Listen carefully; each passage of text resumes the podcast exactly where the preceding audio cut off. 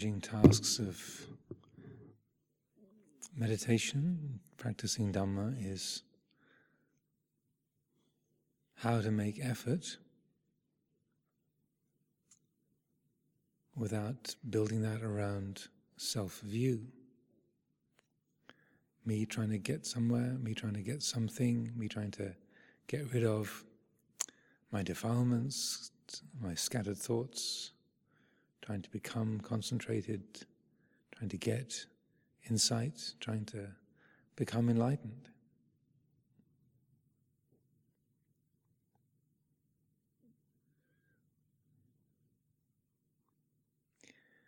Uh, over and over again in his teachings, Luang Por Sumedho would say it's not a matter of me doing something now to become enlightened in the future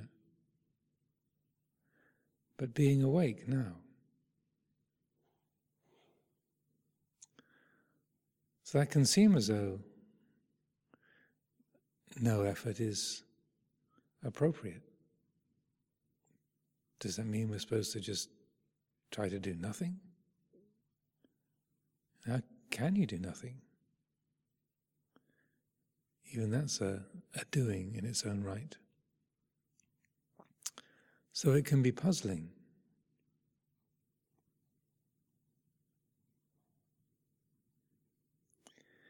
The Buddha's teaching is a path of effort. It's the path of practice built around skillful making of choices, the application of energy. The seven factors of enlightenment, virya, energy is there. Five spiritual faculties, virya, uh, energy is there. The Eightfold Path, we have right, right effort, right action, right speech, right livelihood. Doing is an intrinsic part of Buddhist practice, the Buddha's way. It's not a path of passivity.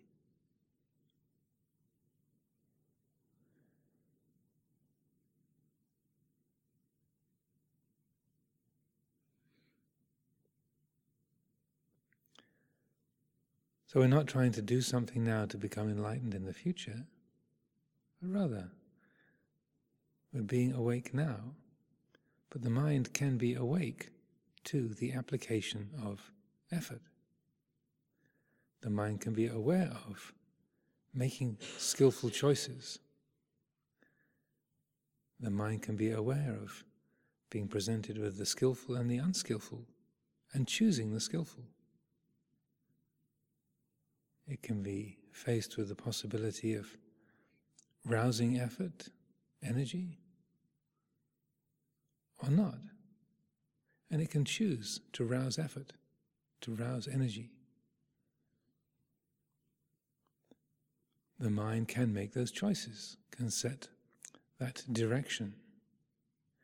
And it can do that without that being guided by self view without it being tied up with bhavatanha, vibhavatanha, the desire to become, the desire to get rid of.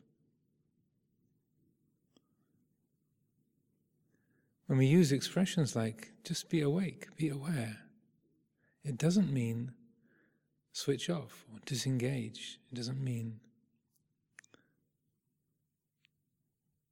to not act to not choose. We can be awake to the mind making choices. We can be awake to the application of energy, effort, diligence. An expression like just be aware does not mean don't act. It means be aware of acting.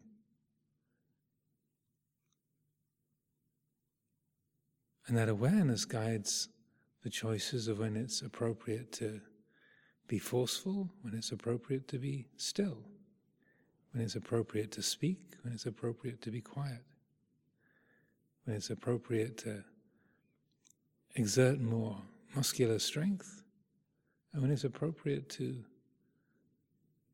relax, soften, loosen, incline towards ease and relaxation.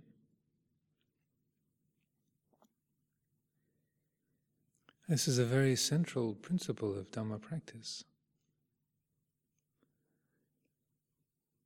It's a path of doing, but a path of doing based on mindfulness and wisdom, satipanya, rather than doing based on the desire to become or the desire to get rid of.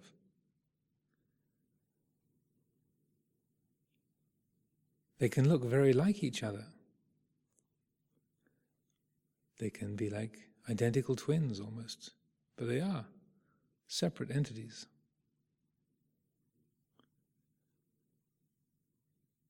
When practice is guided by self view, bhavatanha, vibhavatanha, then the way that our, our, short, our thoughts take shape is in I need to get rid of my defilements, I need more concentration.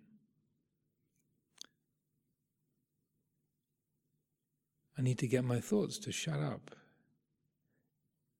I should be more focused, more active, more diligent. I should, I should, I want, I shouldn't. All those I's, I should, I would, I ought to, I shouldn't, that gives the mind the clue that the spiritual initiative, the call in the heart to, to liberation, is being co opted, taken over, hijacked by self view. It's become a, an ego centered project. I want to become enlightened. I need to get more concentration. I want to be a better monk.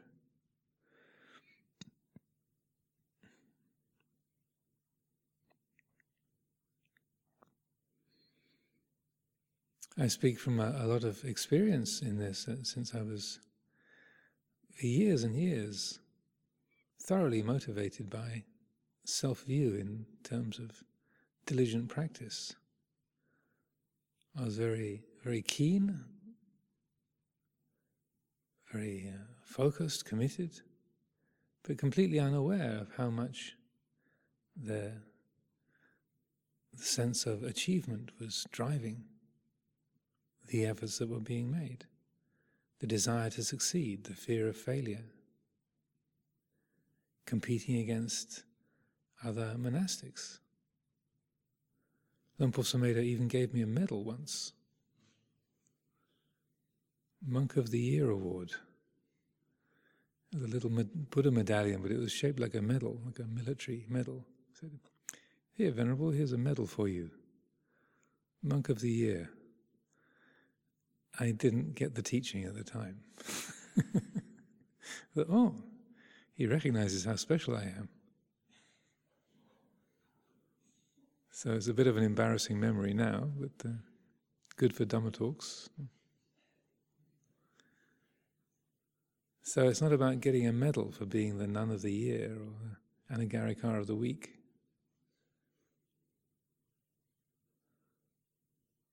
champion Samanera of the Winter Retreat 2017. But we can be aware of those self centered tendencies, the way that self view hijacks uh, efforts to develop concentration, insight, to develop wisdom. That's the great gift. Satipanya, mindfulness and wisdom brings the capacity to know that I making and mind making, that self view trying to take over the spiritual initiative. It can be known, it can be recognized. I want, I should, uh, I am, I ought to. It can know that, feel that, sense the texture, the sensation of that, the, felt sense of that, I and me and mine in the heart.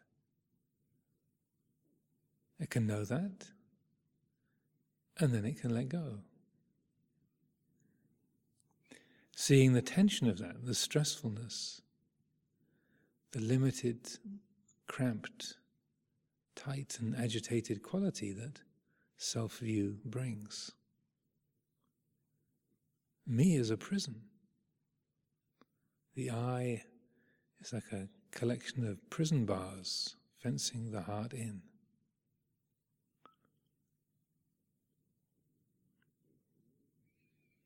And then the skill is to train the, the heart to practice based on mindfulness and wisdom. To develop right effort, samma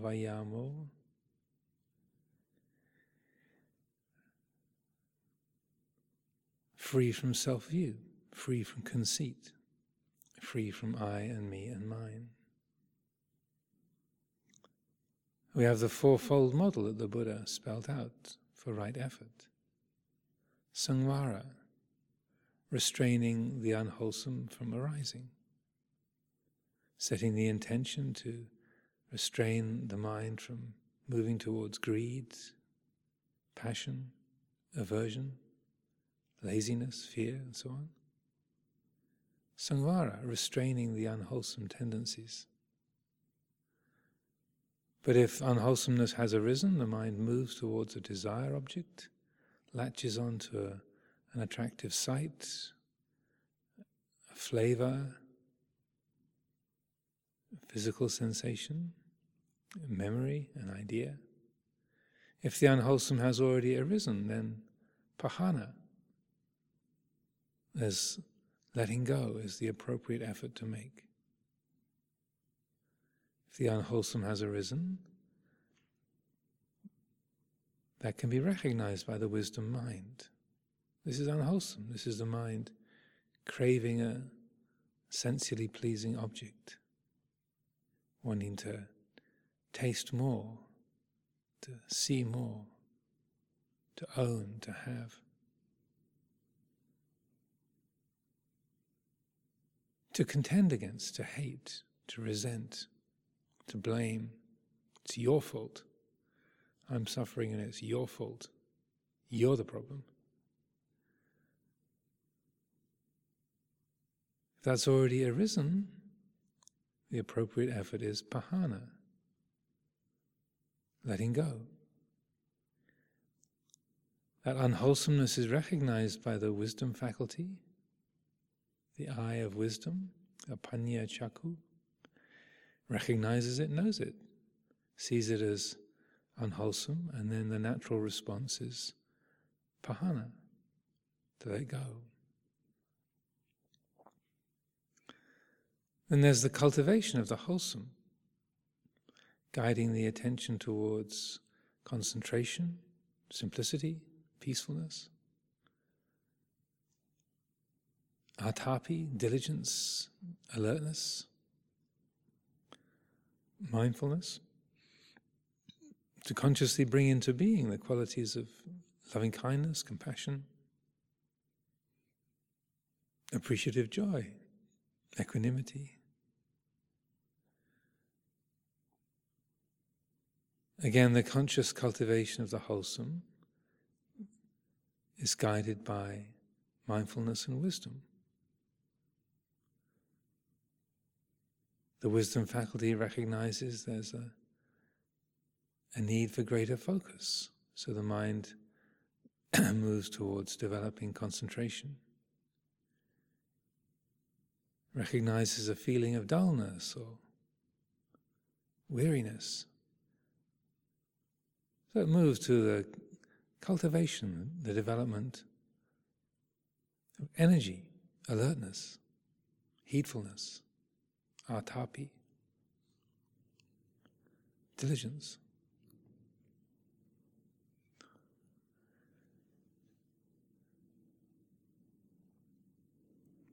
This is bhavana, development, the conscious cultivation of the wholesome. And then the last aspect of right effort, samavayamo, maintaining,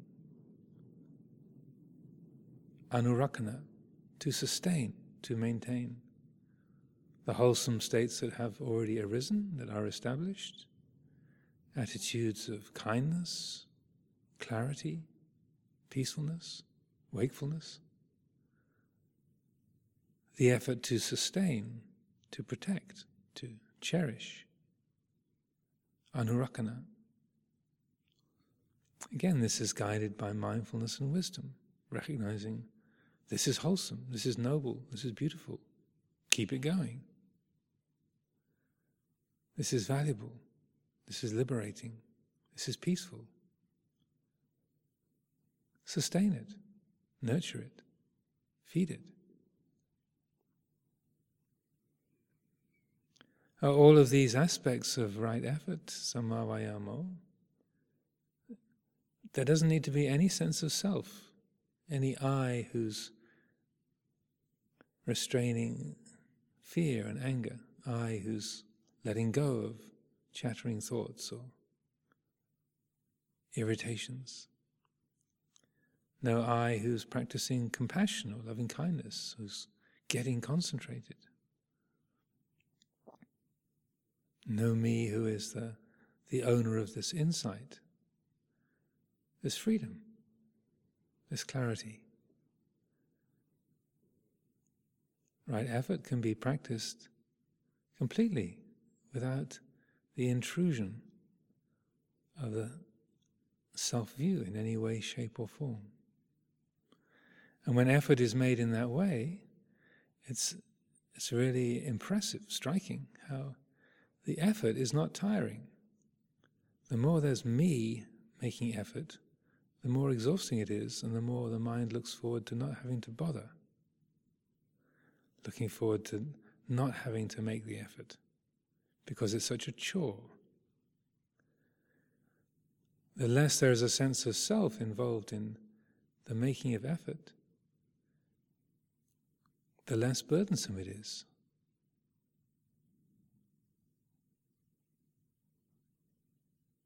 being energetic is not stressful. It's not a chore that we're waiting for, to be over.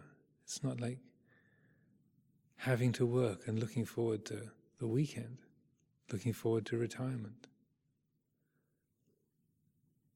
It's a whole different way of relating to the application of energy. The less of a sense of self there is, you can recognize, see, know directly. You're not waiting for it to be over. The heart is alert, the energy is being applied, effort is being made. But no stress, no agitation is being created. It's a joyfulness, a freedom in it.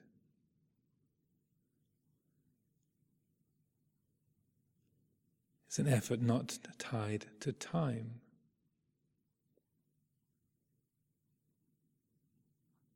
We can explore these. Look at the contrast for ourselves. When effort is made based on self view, how does it feel? When effort is made free from self view, how does it feel? Look, explore. Let the, the results of that exploration speak for themselves. We don't have to tell ourselves this is more peaceful or delightful, enjoyable, easeful. The heart already knows it, can recognize it for itself.